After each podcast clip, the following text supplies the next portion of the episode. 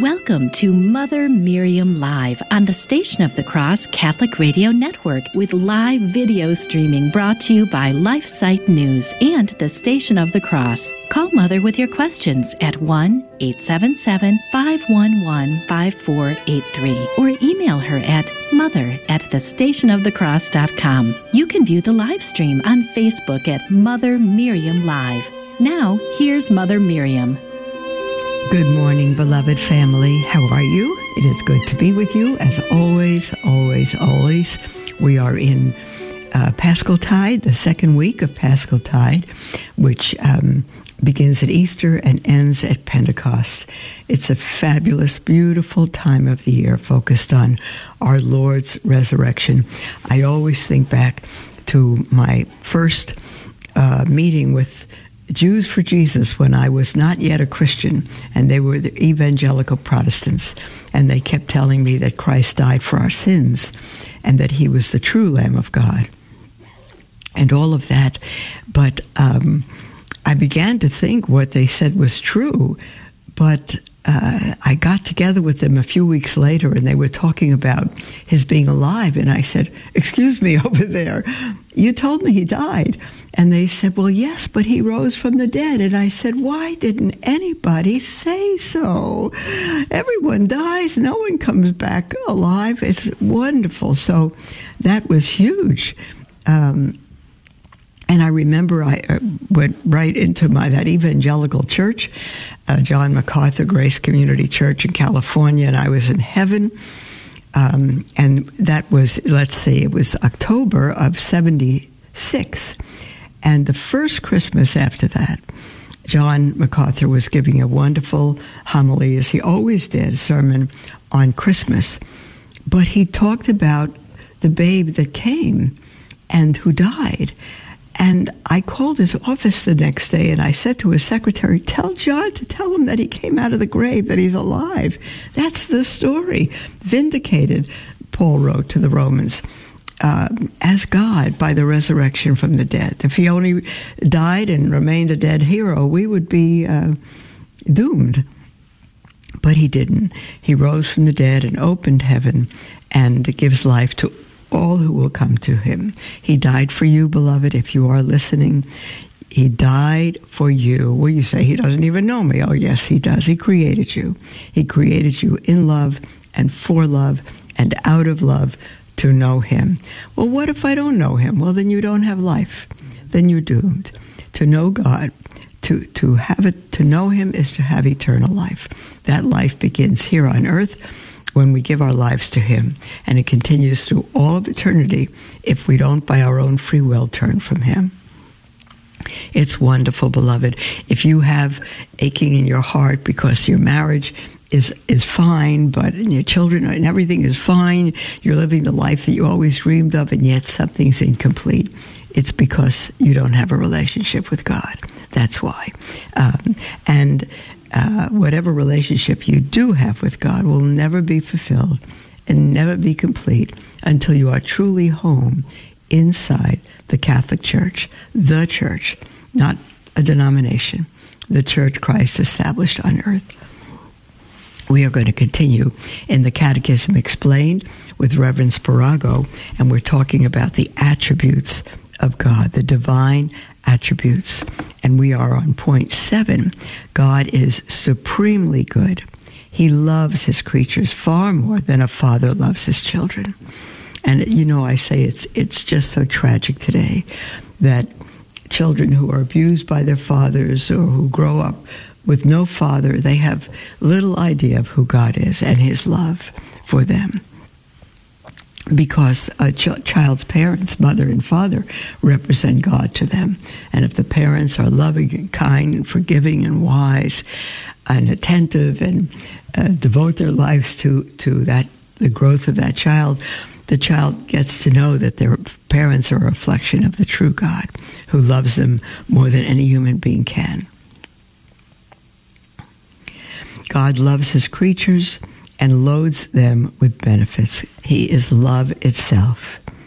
The spring cannot, Reverend Spirago says, the spring cannot but send forth water and the sunlight, the goodness of God differs from that of his creatures, as the sun differs from the light shed upon a wall. His creatures are good because God sheds his goodness upon them. Hence, our Lord says, None is good but one, that is God. The love of God extends to all the creatures that he has made. And that means the love of God extends to all the creatures because he's made all creatures. As the sun lights up the boundless firmament, so God extends his goodness to all creatures. Not one of them is excluded from it. Not one of them is forgotten by God. But God has an especial love for mankind. He imparts countless benefits to them, and He sent His Son on earth to redeem them. What wonderful bodies God has given us. He has bestowed upon us our senses and the gift of speech. How many gifts He has conferred upon our souls. He has given us understanding, free will, and memory. For our bodies, He gives us food, drink, and clothing and health, etc. How well He has provided for our necessities on this earth light, warmth, the air, the plants, the trees, and their various fruits. How many powers He has implanted in nature for us to use for our own benefit coal, salt, stone, marble, precious stones. He has, in fact, made man the Lord of the whole world. He loves us far more than we love ourselves. His love for us is far greater than that of the fondest mother for her child. I remember the story of the conversion story, beloved, of Roy Schoeman, who you may know, who, um, as an Orthodox Jew, really began to question the very existence of God. And walking along the beach one day, um, he felt the presence, and he knew in that presence. He didn't know who that presence was. He figured that presence was God, but he didn't want that God to turn out to be Jesus Christ because of his Jewish background. He said, I don't care who you are, Buddha, uh, Hare Krishna, whoever you are, as long as you're not Jesus Christ. And a year later, the Blessed Mother appeared to Roy Schoeman. Um, it's a magnificent story, and he knew that the presence the year before had been um, our Lord Jesus Christ, the Son of that beautiful mother, and the Son of God, and God the Son. Roy's story is is just so wonderful, and I brought it up because um, uh, he said that he knew where he he had been concerned that he wasn't loved, but he knew then that he was infinitely loved, more than he could ever imagine from the moment of his birth if you wish to hear Roy's story, just look up Roy Schoeman online and you'll hear his story. His website is Salvation is from the Jews, and it'll be on there as well.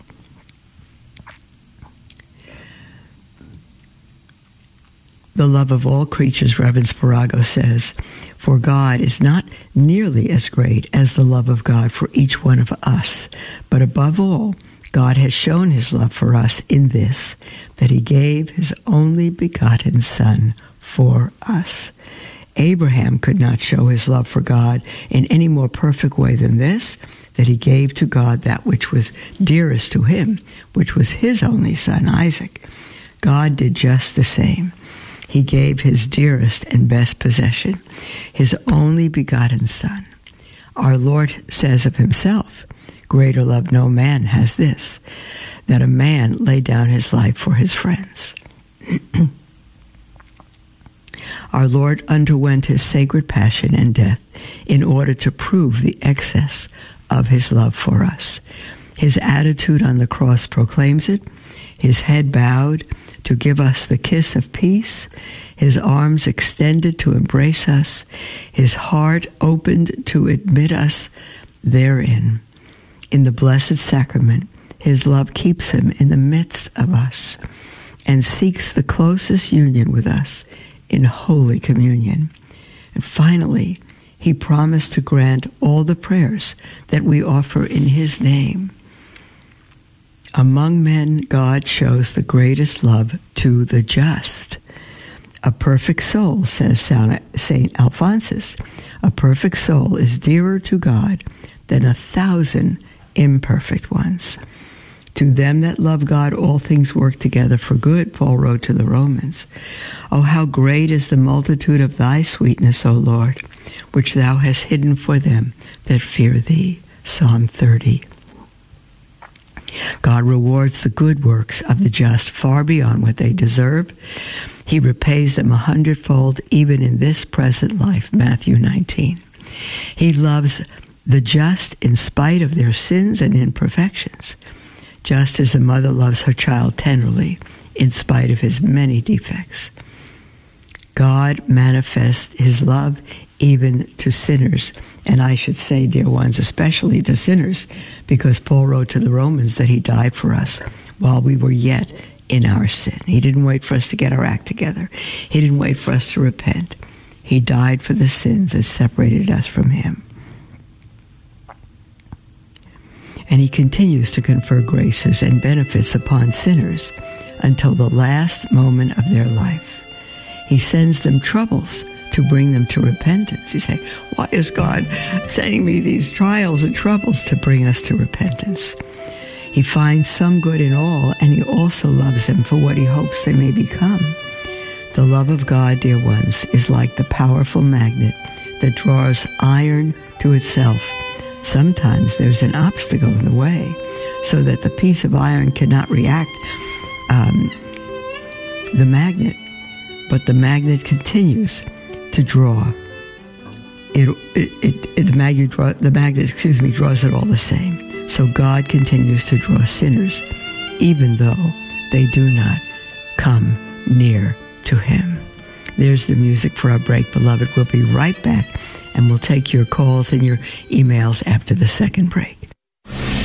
Hi, this is Jim Havens, co-founder of the National Men's March to Abolish Abortion and Rally for Personhood. Some truths are self-evident, some rights are unalienable. It is a scientific fact that life begins at conception fertilization. It is a foundational moral truth that we ought not murder innocent human beings. Every human being is a human person with a right to life and the equal protection of law according to the 14th Amendment of the U.S. Constitution. Yet we have an ongoing daily mass murder of our little preborn brothers and sisters. It's time for all men and women of goodwill to rise up together in the public square and say no more. Come join us in Albany, New York on Saturday, June 3rd. Men, let's go first and gather at 9 a.m. for the Men's March. Women, we need you to join us at 10:45 a.m. for the Rally for Personhood outside of the New York State Capitol. We'll have some great speakers along with terrific opportunities for formation and fellowship before and after. Go to themensmarch.com for all the details. See you in Albany.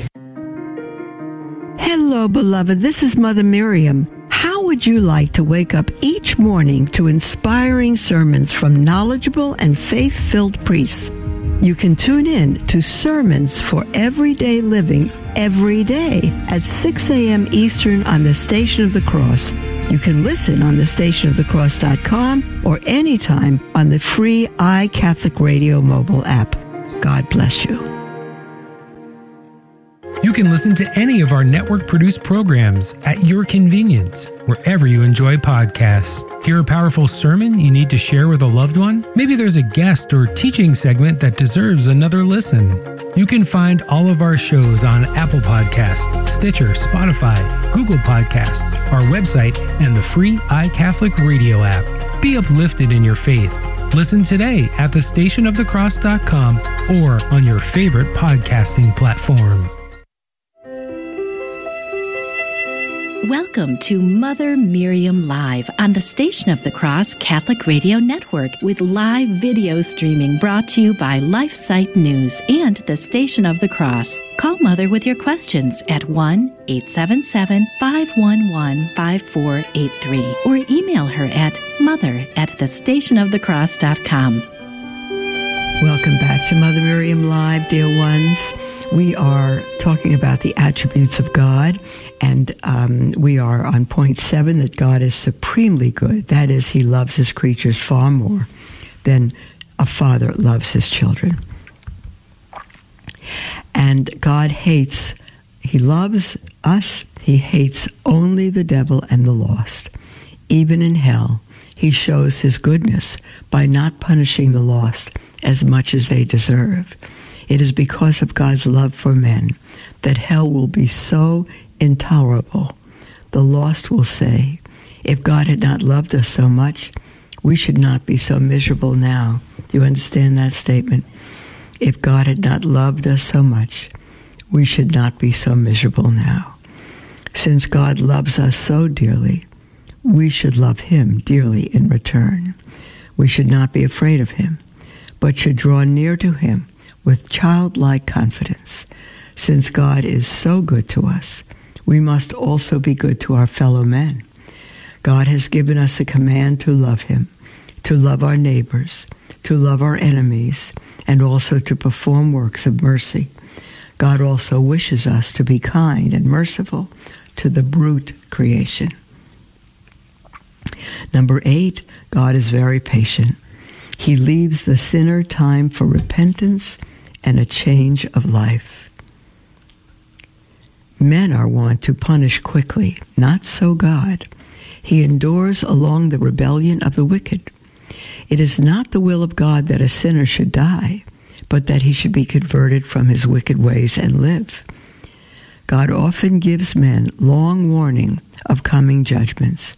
He gave those who lived in the days of Noah a warning of 120 years, to the Ninevites of 40 days, to the Jews a warning of 40 years before the destruction of Jerusalem. A storm does not break at once. We are forewarned by the gathering clouds and the darkness. So God warns us of coming punishment. He does not at once cut down the barren tree. God's manner of action is opposite to that of man. Man constructs slowly and destroys quickly. God constructed the universe in six days, but he took seven days for the destruction of the little town of Jericho. Even man prefers to build up rather than to destroy. Much more so does God. God is so patient with us because he has compassion on our weakness and because he desires to make conversion easy to the sinner. Do you hear that, beloved? If you're away from God, if you've sinned, if you've turned from him, He's patient. He makes conversion easy, beloved. Just tell him how sorry you are. Go to a priest and give your confession to God through the priest. It is God who forgives your sins, but he has chosen to forgive sins through the priest. It is God who rebukes your wayward children, but he's chosen to rebuke them through the parents he has given them. God deals with us as mother deals with a peevish infant. She presses it close to her breast and coaxes it to be good. Knowest thou not, says St. Paul, that the goodness of God leadeth thee to, to penance? God deals with us patiently for our sakes, not being willing that any should perish, but that all should come to penance. Repentance or penance. With many sinners, God's patience had not, has not been lost. Look at St. Mary Magdalene, St. Augustine, St. Mary of Egypt. But with others, it affects nothing. The same sunlight hardens the mud and softens the wax. If God were not patient with us, no one would be saved, for we are all sinners who have been unfaithful to Him. But though God is so patient, it is dangerous to put off conversion. For the longer God delays his vengeance, the more terrible it is when it comes upon the sinner. It is just like an arrow from the bow. The more the bow or the bow is drawn back, the greater the force with which the arrow flies. Compare the awful end of Antiochus Epiphanes in Second Maccabees we must not think because God is so patient that he has forgotten our sins. Say not, I have sinned, and what harm hath befallen me. The Most High is a patient rewarder. Don't you say that. Don't you say that. You will be uh, bringing on the wrath of God. You will be asking for it. Number nine, God is full of mercy and compassion. He very readily forgives our sins when we are sincerely sorry for them. Our Lord gives a beautiful object lesson of the mercy of God in the story of the prodigal son. See how quickly God forgives the sin of King David. It is a property of God to have mercy and to spare. His mercy is infinite, like the sea, it has no bounds. God requires of us that we should forgive 70 times 7. How immeasurably merciful, therefore, must God be. The mercy of God especially shows itself in the way in which he seeks out the sinner, seeking to win him both by benefits and by the sufferings. He inflicts, and also in the love with which he receives again and again the greatest sinner after his conversion, showing him a greater good, um, a greater goodwill than before. God is like the good shepherd. He is the good shepherd who goes after the lost sheep until he finds it, dear ones. God sent the prophet Nathan to David. He himself sought out the Samaritan woman. And often he sends troubles that through them the prodigal son may be brought to his senses. He is like a fisherman who tries every sort of device to entice fishes into his net. God is always ready to pardon even the greatest sinner. For he says, if your sins be as scarlet, pardon me, if your sins be as scarlet, they shall be made white as snow, and if they be red like crimson, they shall be white as wool. Isaiah chapter 1. In fact, the greater the sinner, the more lovingly does God receive him if he is willing to amend. Hence, David says to God, Be merciful to my sin, for it is great, dear Lord. God is a fisherman. He's like a fisherman who is more glad to catch big fish than small ones. No one is lost because he has committed great sins, but many are lost because they have committed one sin of which they will not repent. Even Judas would have received forgiveness if he had asked for it, beloved. God sometimes forgives the sinner in the last moment of life. He received the good thief on the cross. Yet this is no reason for putting off repentance till the last. God justified one man at the last moment.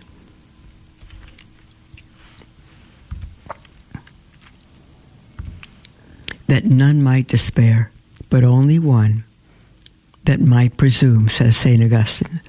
A deathbed repentance is generally a very doubtful business. The dying sinner forgets his sins rather because he cannot help it than because from his heart he detests them. He is like the mariner who throws his goods into the sea simply from fear of death not because he wishes to get rid of them. Witness now rarely a conversion made in peril of death provides lasting. Witness how rarely a conversion made in peril of death proves lasting if the sick man recovers. It is absurd, says St. Bernardine of Siena, that a man who would not fight when he was well and strong should be moved to combat when he is sick and weak. God always receives the repentant sinner most lovingly. Oh, I'm so sorry, beloved. See how Christ received with tender compassion Magdalene, the woman taken in adultery, and the thief on the cross. And I want to add me. He received me how kindly the father of the prodigal son received him. God receives the sinner far more kindly than that. Before he knocks at the door, it is open to him. Before he falls on his knees, before thee, thou stretchest out thy hand to him. Our Lord says that there is more joy in heaven over one sinner doing penance than over 99 just men who need not penance. Luke uh, 15 says that. The reason of this is that the sinner who does penance generally, generally serves God more zealously and faithfully. God bestows upon the sinner after his conversion greater benefits than he did before he went astray. The father of the prodigal son killed the fatted calf and made a great feast with music and dancing. Sometimes the benefits of God witnessed. Hold on just a moment. Sometimes the benefits of God bestows on the converted sinner are Oh, let, let me reread that. So sorry, my fault. Sometimes the benefits God bestows on the converted sinner are external more than they are inner consolations and graces. Witnesses St. Paul raised to the third heaven. The Good Shepherd has more joy in over the return of one wandering sheep than over the 99 that never went astray. Dear ones, we're going to stop there for today on the divine attributes of God, and we're going to go to a break in just a, a minute. And you are welcome to call in with anything on your heart. I love when you call in and send emails because they keep me awake. Isn't that terrible to say? I don't know why I'm so tired, but um, uh, we will have a whole half hour. Our lines are open. You're welcome to call in, and I love when you do. Toll free 1 877 511 5483 or email at mother at the station of the cross.com. And I'll just remind us that um, the um, on air appeal um, for the Station of the Cross, their semi annual appeal, is coming up the first week in May, uh, their spring appeal. And they've titled it, Lord, Hear Our Prayers because they will have a prayer wall. They already have it for everyone who calls in and leaves a prayer.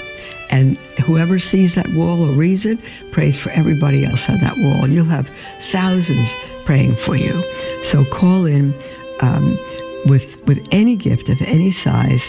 Uh, you can call in ahead and avoid waiting online for someone to answer your call. Um, uh, and the toll free number is, well, let me see what that is. Uh, is 1 877 711 8500 to donate.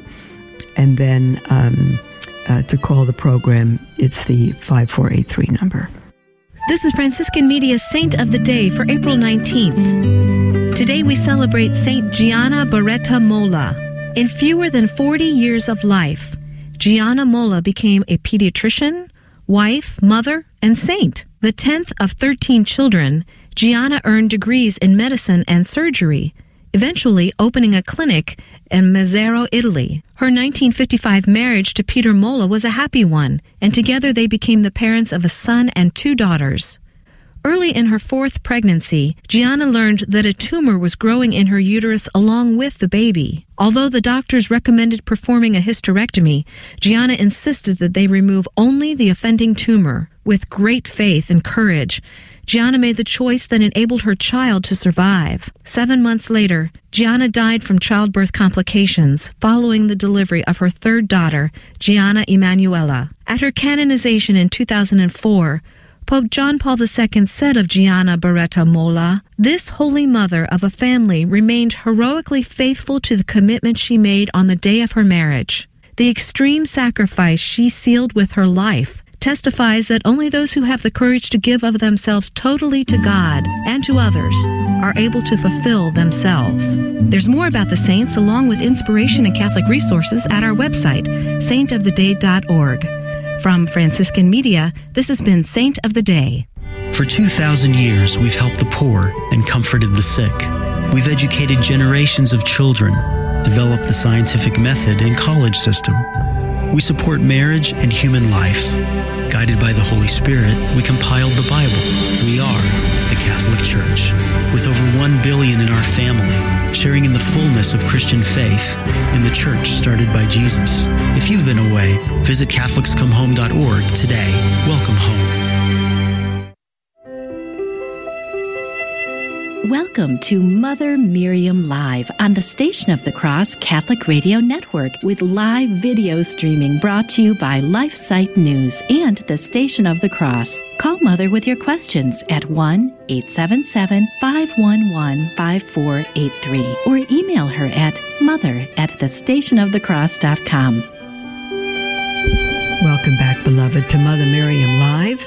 We are live and um, I'm thrilled to take your calls and your emails with whatever is on your heart. And as always, you're welcome to call in anonymously or write in anonymously as well. The toll free number, 1 877 511 5483 or email at mother at the station of the cross.com. We have Joe on the line from Massachusetts. Hi, Joe. Hello, Mother Miriam. How are you? I'm doing great, Joe. Thanks. And thanks for your call, honey. May I first apologize if you've ever explained this, probably numerous times.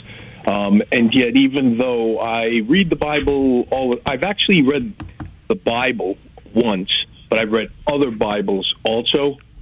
Um, so I read the King James and twice, and I read the Jehovah's Witness uh, once, and I read um, the New American once.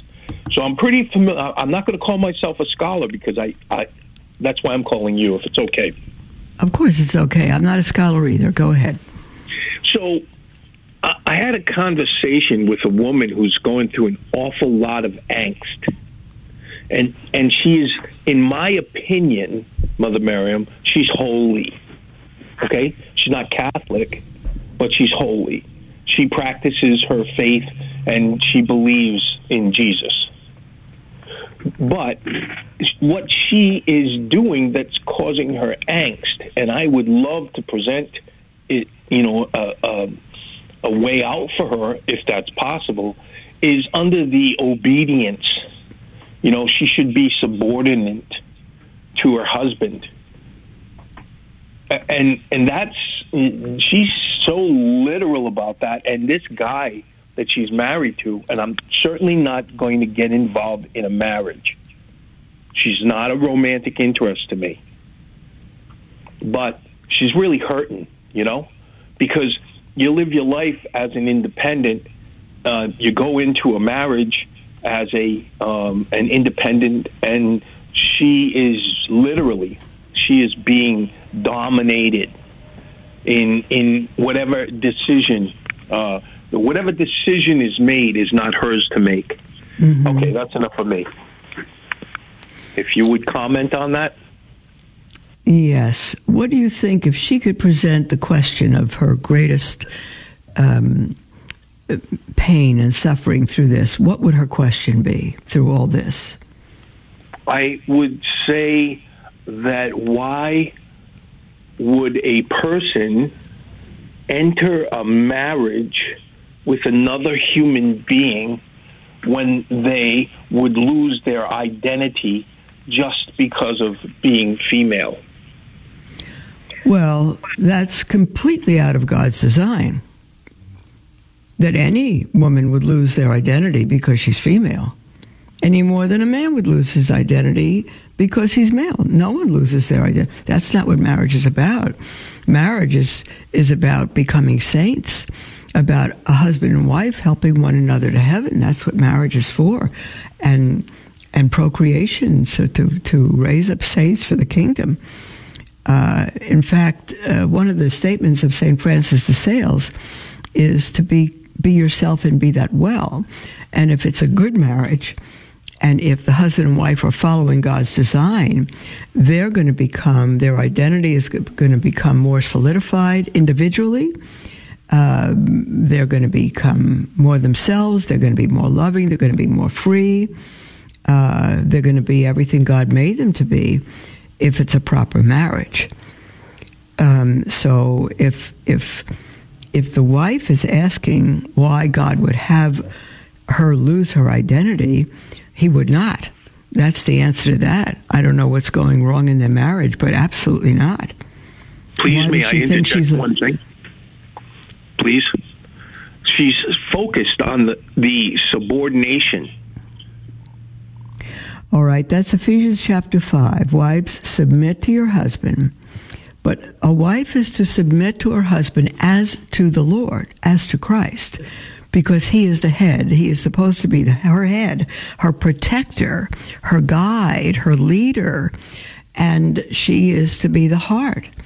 And so she is to submit to a man as she submits to Christ because he's put the husband as the protector and the leader and the priest of the family.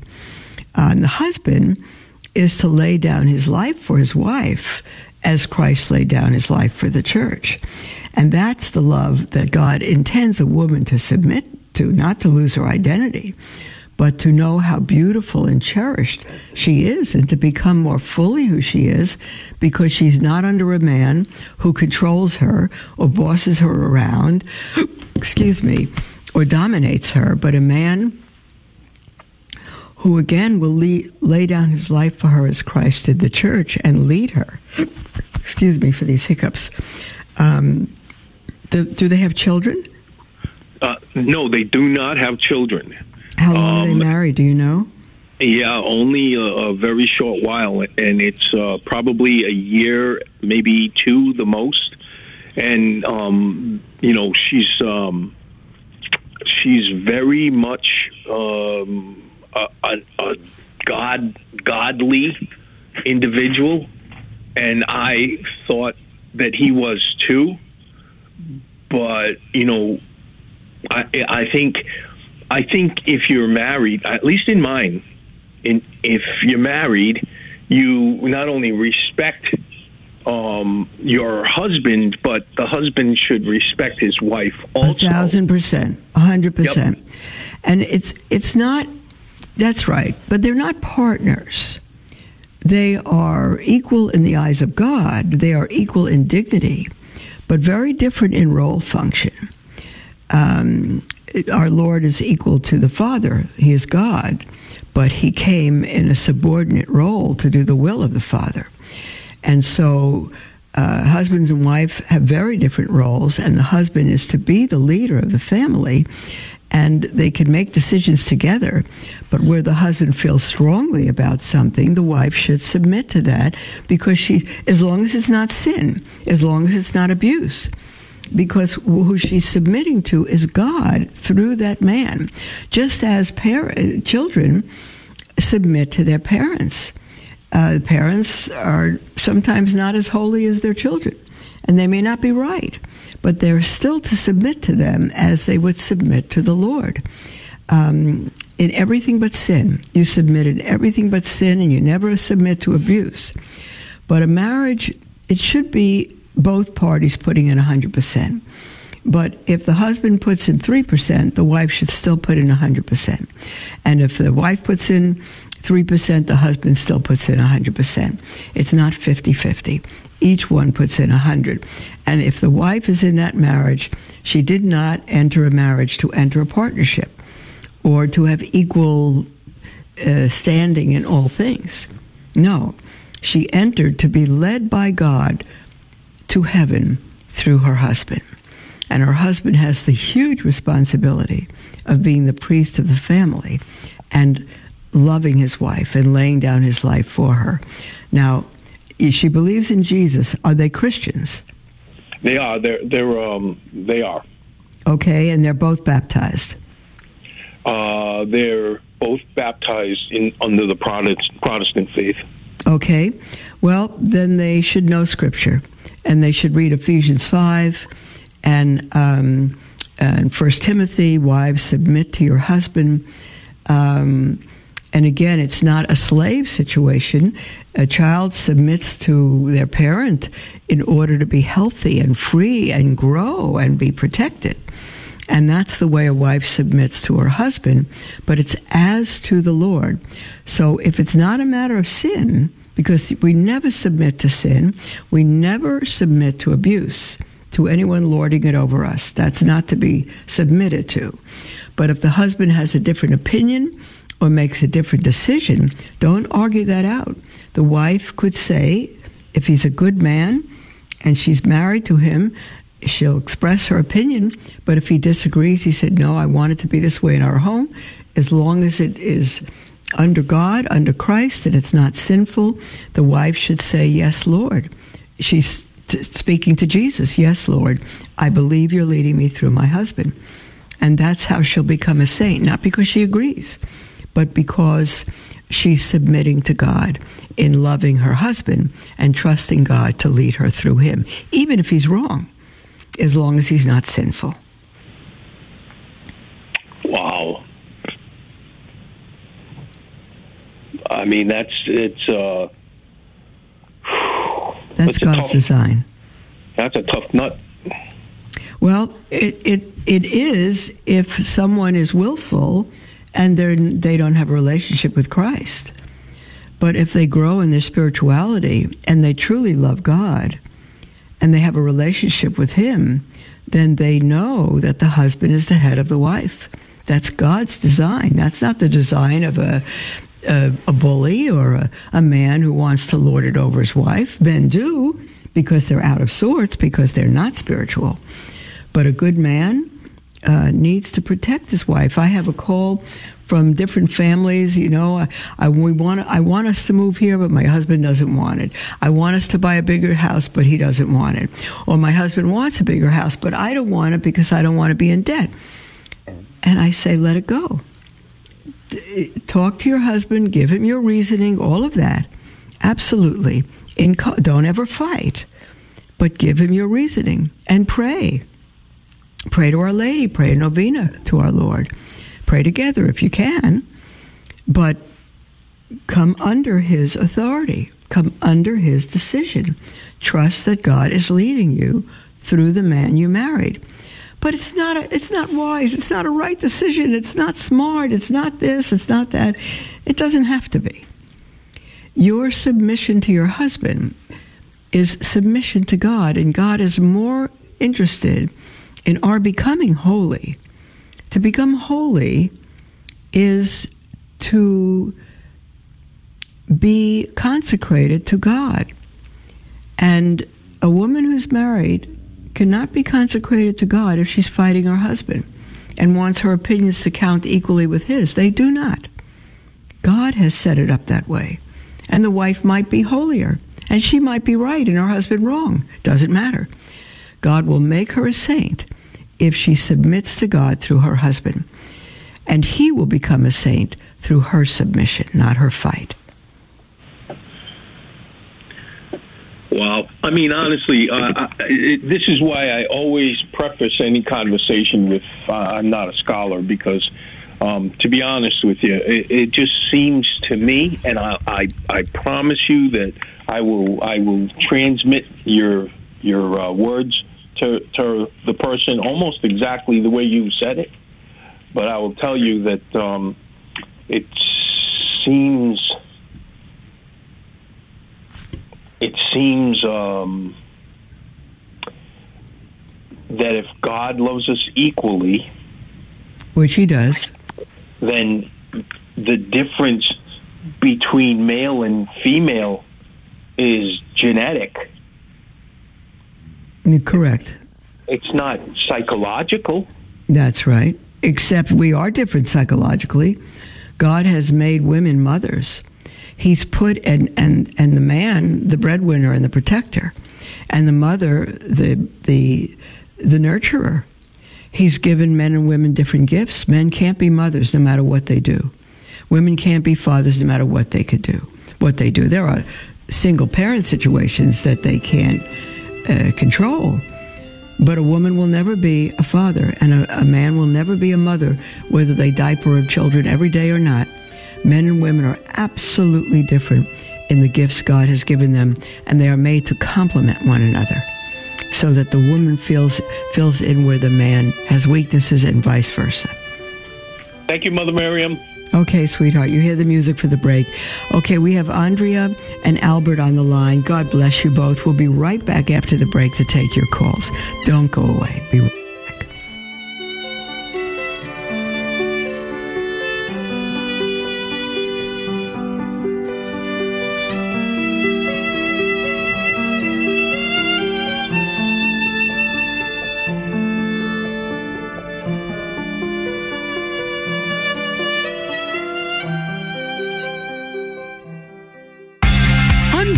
often reject religion because it sometimes causes conflict. They'll say, Science will fly you to the moon, religion will fly you into buildings. Is this a rational basis for rejecting religion? The answer is no, and here's the reason. First, just because something causes conflict doesn't necessarily mean it's bad. For example, many wars have been fought over land. Does this mean we should do away with the right to private property? I don't think so. Second, the objection doesn't specify which religions cause war. It may belong to the essence of some religions to spread its message by the sword, and these we should reject, but it doesn't belong to all religions. So, to the question, should I reject religion because it causes conflict? The answer is no. I'm Karlo Broussard with the ready reason for Catholic Answers, Catholic.com. Are you ready to take on the world of flesh and the devil with just the facts? This is Jesse Romero, host of Jesus 911, heard weekdays at 2 p.m. Eastern. I'm joined each day by a variety of co-hosts like Ruben Nava, Paul Clay, Dan Schneider, and my amazing wife, Anita Romero. We tackle Catholic devotions, spiritual warfare, family life, saving America, and everything in between. Join us each weekday at 2 p.m. Eastern, 11 a.m. Pacific for Jesus 911. God bless you. Keep the faith. There's no better way to start your day than with spiritual formation from inspiring priests. Remember that saying that only dead things are taken by the current. If you're alive, you have to be going against the current. If you're just floating down the river, then spiritually we're dead. That's Sermons for Everyday Living, weekdays from 6 to 7 a.m. Eastern on the Station of the Cross. Welcome to Mother Miriam Live on the Station of the Cross Catholic Radio Network with live video streaming brought to you by LifeSite News and the Station of the Cross. Call Mother with your questions at 1 877 511 5483 or email her at mother at thestationofthecross.com. Welcome back, beloved, to Mother Miriam Live. And this is our last segment, dear ones. We have ten minutes. Uh, we have uh, uh, Andrea and Albert on the on the line. You're still welcome to call in if there's time. Uh, one eight seven seven five one one five four eight three or email at mother at the station of the cross.com. We keep every email. We don't get to it on the day you email. We get to it the next opportunity we can. Um, uh, we have a call from Andrea uh, in Florida. Hi, Andrea. Hi, it's Andrea, Mother Miriam. How are you? Andrea. Okay, Andrea, my yes. fault. My Andrea. That's thanks. Okay. Yeah. Nice to see you, uh, speak to you. I met you last year at the LifeSite Gala in Naples. It was a, a beautiful pleasure. Oh, and I want to thank beautiful. you. yeah, I want to thank you for just being such a great inspiration and, and just really speaking God's word and reminding us about God's you know, uh, even as a female Catholic, making sure I, you know, dress morally. Mm-hmm. This is good. something I've, you know, you reinforced. Thank you. Very and, you good. know, by the grace of God, God's uh, mercy, He's been just so merciful on me personally, you know, and I, I have so many, so much to share, but I have two questions for you. Go ahead. The first one is in, in the Mass, when we say the Our Father, uh, of our my parish priest said, you know, the parishioners are not supposed to lift their hands and like lift them up, and and they should be just you know keep their hands down. The priest should be only lifting their hands. Mm-hmm. And um, I, I kind of experienced this last week. I went to a traditional Latin mass, and the, only the, the priest said Our Father, not That's the correct. people who attended. So, so is that a Protestant thing? And should I be lifting my hands? What's the proper thing to do? It, it is a Protestant thing, and you should not be lifting your hands. It's only for the priest, and um, and we are not to mimic the the um, prayer posture of a priest. He is the one leading the sheep to God. He prays it, and he lifts his hands, and we don't lift ours or hold hands. Oh, good. Thank you for that clarification. I'm trying to know my faith better.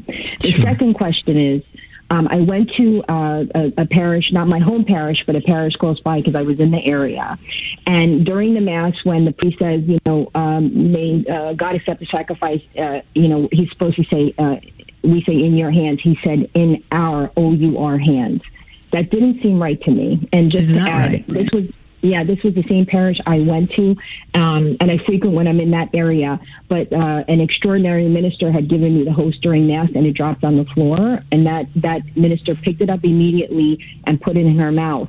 But the priest was next to her, and I understood that they're supposed to cordon off the area, and there's a certain process. Yeah, but it's it's they just don't treat the Holy Eucharist with reverence. You're very right. Okay. Because we step on our Lord.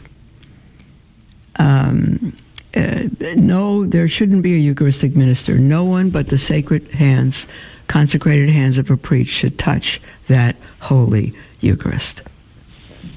Okay.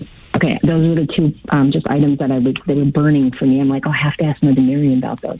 So thank you very much for clarifying. You're welcome, sweetheart. And if you could, have you been to a Latin parish? Yes, I just went last week in uh, um, Lantana, Florida. Uh, uh, amazing, and it was followed by Divine Mercy Sunday. Good. My husband and I went, and my husband said he just felt like he, the time passed. He couldn't believe it. He didn't feel like you know. Sometimes he gets a little bored in church, but he said it was the most beautiful experience ever. It's just there's nothing like it. Nothing That's right. like it. That's So- right. And and there is nothing like it and it's the mass our Lord wants. So if you go to a Latin mass, you will um, um, uh, not experience such irreverence and you will not have so-called extraordinary ministers of the Eucharist or Eucharistic ministers. You will receive the host from the priest, not even a deacon. Yeah. Thank you, Mother Miriam. God bless All right. you. All right. Uh, um, let's see now. Andrea.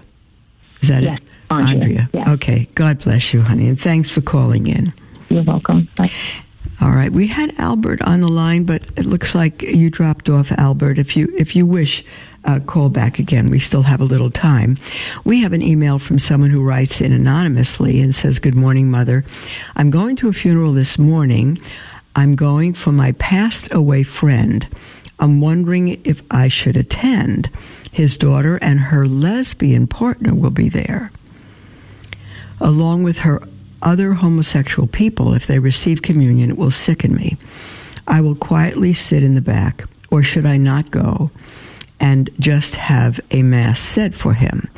I realize you will not get this in time. I'm just curious about your comments.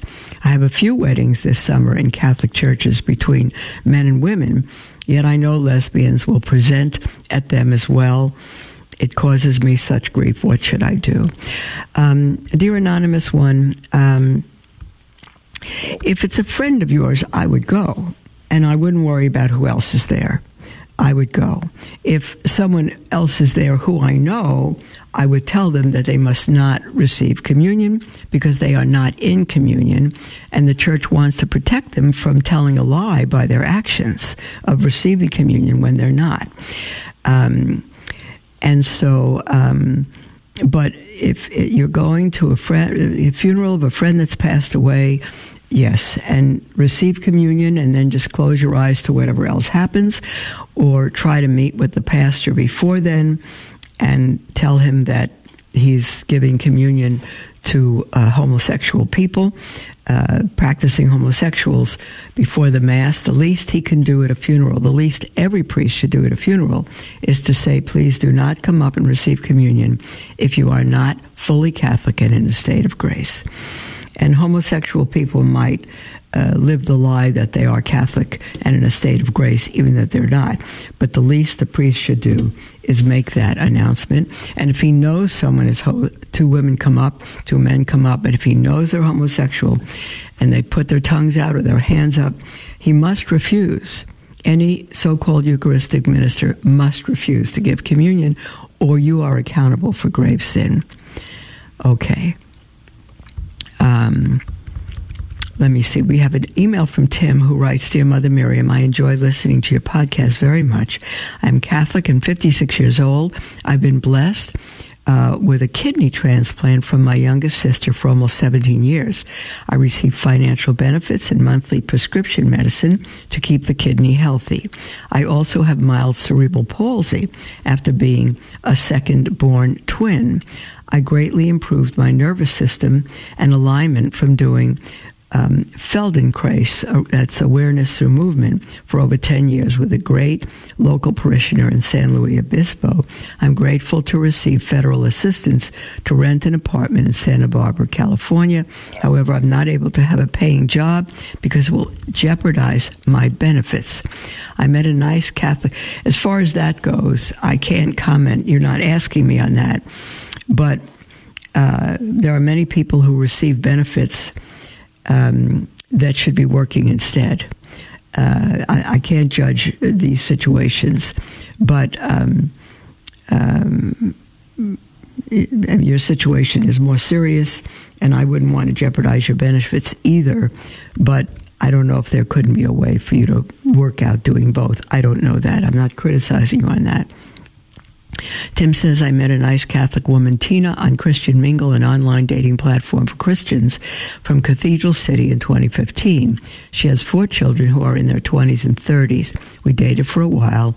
It became difficult to continue dating because Tina, d- Tina's daughter, uh, Edith, and her boyfriend, with their two kids, are living with her. Um, her son is also living with her. We just didn't have the time for each other to build a relationship. I'm going to read the last paragraph in case we have time. Tina and I remain very strong spiritual friends. She has been a catechist for over 15 years. She's very devout in her faith and is a hard worker. She's very kind to everyone, comes in contact with. We speak on the phone three, four nights a week. I enjoy our conversations. I'm very grateful that I met her. However, I desire to meet a Catholic woman in Santa Barbara. What are some steps that you might recommend for that to happen?